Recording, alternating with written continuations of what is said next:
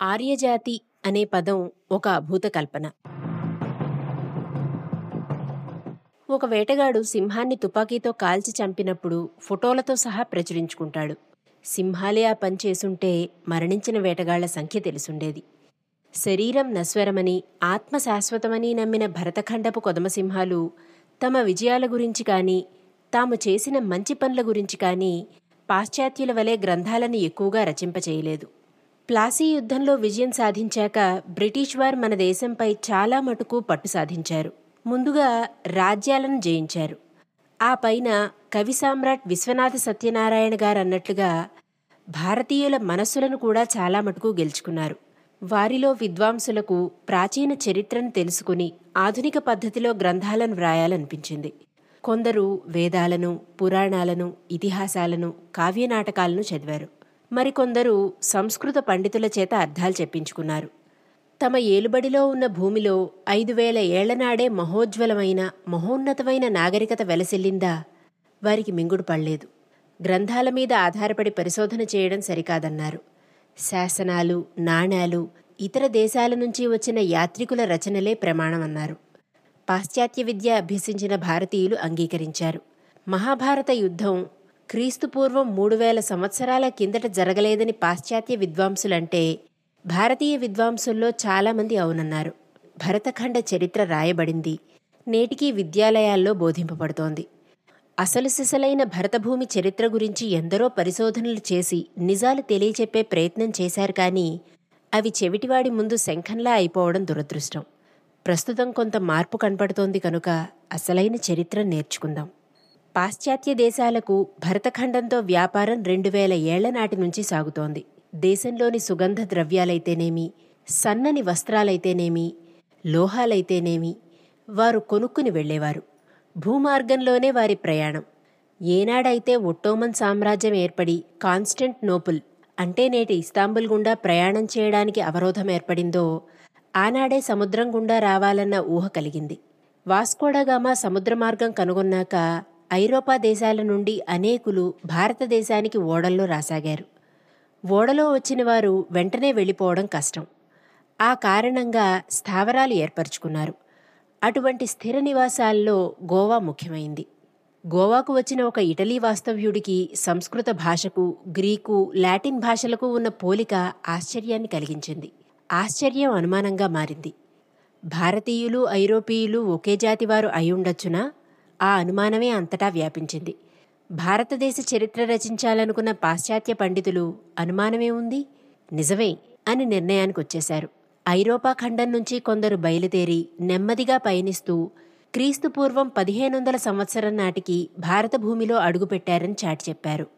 అలా వచ్చి ఇక్కడ స్థిరపడిన వారికి ఐరోపా ఖండంలోనే మిగిలిపోయిన వారికి కలిపి ఆర్యజాతి అని పేరు పెట్టారు. ఆర్యులు భారత భూమిలో ఉన్న ఆదిమజాతి వారిని జయించి దేశాన్ని ఆక్రమించారన్నారు. ఇంగ్లీష్లో దీన్ని ఆర్యన్ ఇన్వేజన్ థీరీ అంటారు. ఈ థీరీ బ్రిటిష్ పాలకులకు నచ్చింది.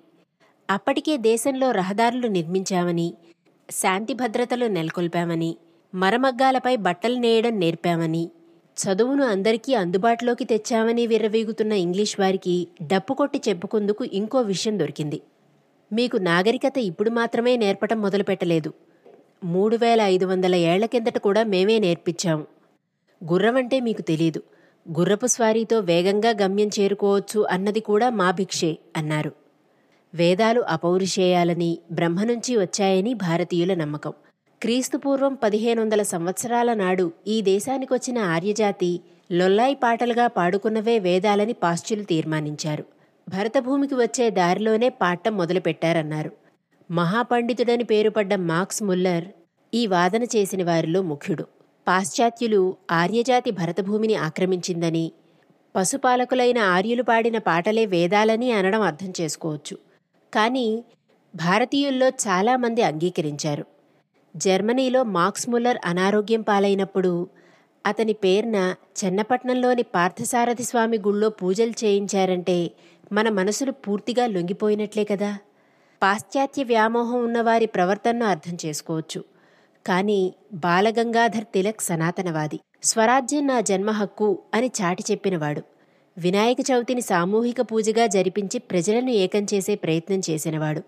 అయినప్పటికీ ఆర్యన్ ఇన్వేజన్ థీరీని ఆయన అంగీకరించాడు. ఆర్యజాతి మొదట్లో ఉత్తర ధ్రువం వద్ద ఉండేదని రాన్రాను దక్షిణంగా పయనించి తొలుత ఐరోపాలో ఆ పైన ఇరాన్లో చివరగా భారత భూమిలో స్థిరపడ్డారని తన the Arctic home in the Vedas పుస్తకంలో రాశాడు. ఖగోళ శాస్త్రం ఆధారంగా అనేక రుజువులను కూడా ఇచ్చాడు. స్వాతంత్ర సమరసంఘం పూరించిన మహనీయుడు తిలక్ అంగీకరిస్తే సామాన్యుల మాట చెప్పనేలా? భారతీయ పండితులే అంగీకరించిన తర్వాత ఇక అడ్డే ఉంది. ఆదిమకాలం నుంచి నివసిస్తున్నవారు అడవుల్లోనో చిన్న పల్లెల్లోనో ఉండేవారని వారిని ఆర్యజాతీయులు జయించారని.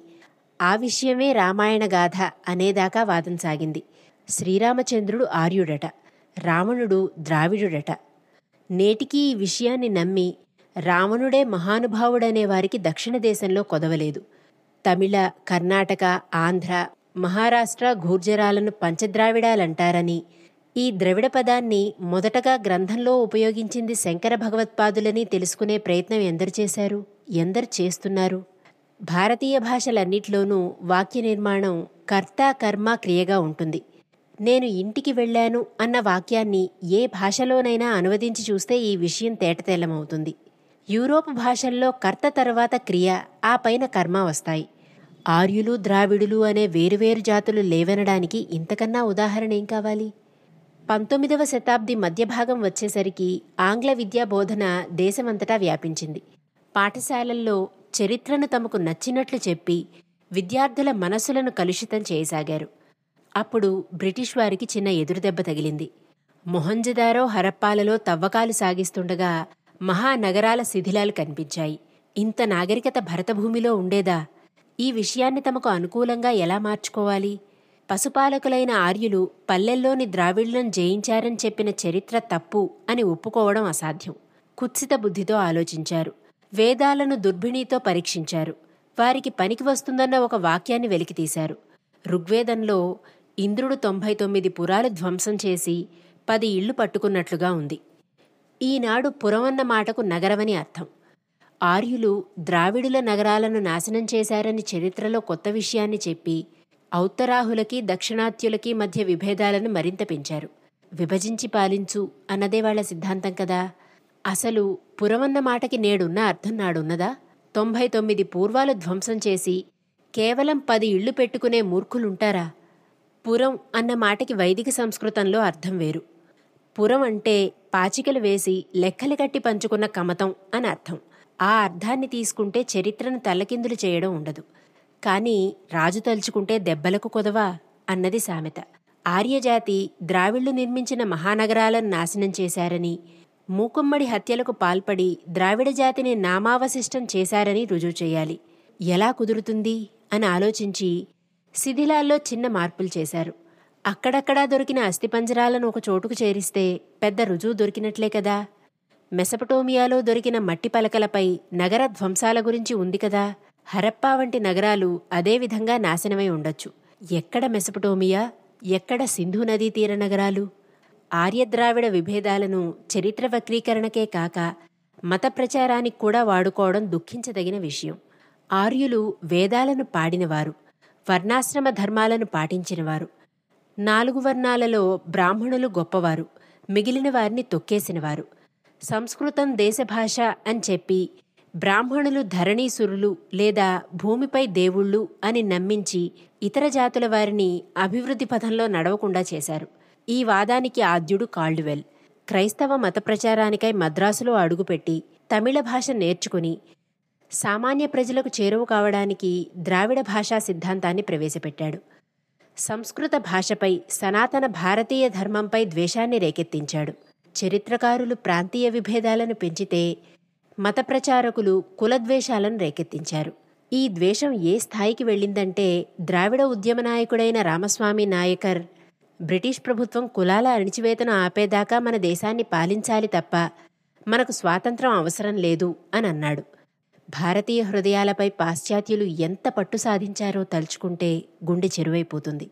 ఇంతకీ ఆర్యజాతి అనేది ఉండేదా? ఆర్య శబ్దానికి పూజ్యుడు అని అర్థం. ఆర్యుడంటే గౌరవింపతగినవాడు అని అర్థం. ఒకానొక సందర్భంలో బాధ తట్టుకోలేని శకుంతల దుష్యంతుని అనార్యుడని దూషిస్తుంది. విభజించి పాలించడమే ముఖ్యోద్దేశమైన పాశ్చాత్యులు కల్పించిన పదమే ఆర్యజాతి. మిగిలిన జాతుల కన్నా ఉన్నతమైన జాతి. ప్రపంచాన్ని ఏలగలిగిన జాతి. ఏలవలసిన జాతి. ఈ భావం జర్మనీ అంతా అడాల్ఫ్ హిట్లర్లో తారాస్థాయికి చేరుకుంది.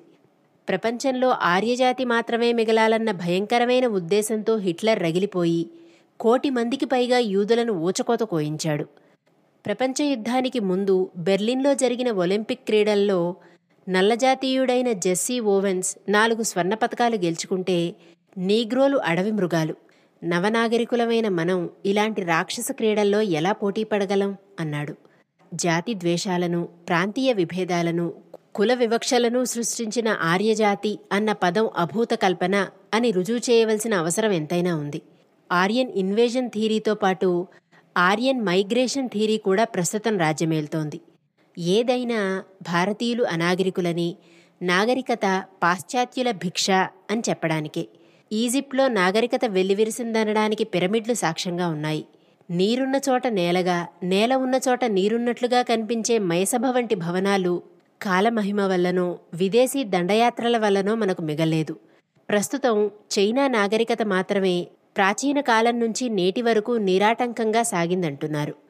ఆర్యజాతి అన్న పదం లేదని ప్రాచీన కాలంలోనే భారత భూమిలో మహోజ్వలమైన నాగరికత వెల్లివిరిసిందని అది మధ్యలో నాశనమై తిరిగి ఉద్భవించలేదని తెలుసుకోవడం అందరికీ తెలియచెప్పడం శాస్త్ర విజ్ఞానంతో కూడిన రుజువులను చూపించడం భారతీయులందరి కర్తవ్యం.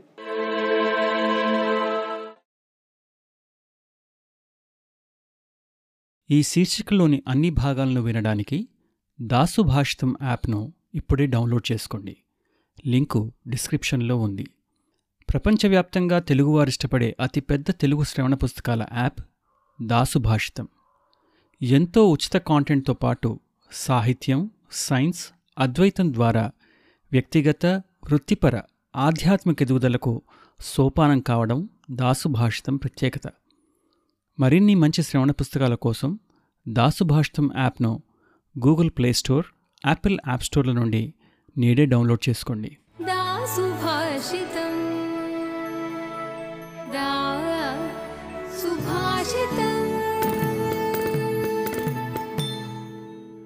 दासुभाषित समग्र श्रेय सुकुसोपानम W W W dot Dasubhashit dot com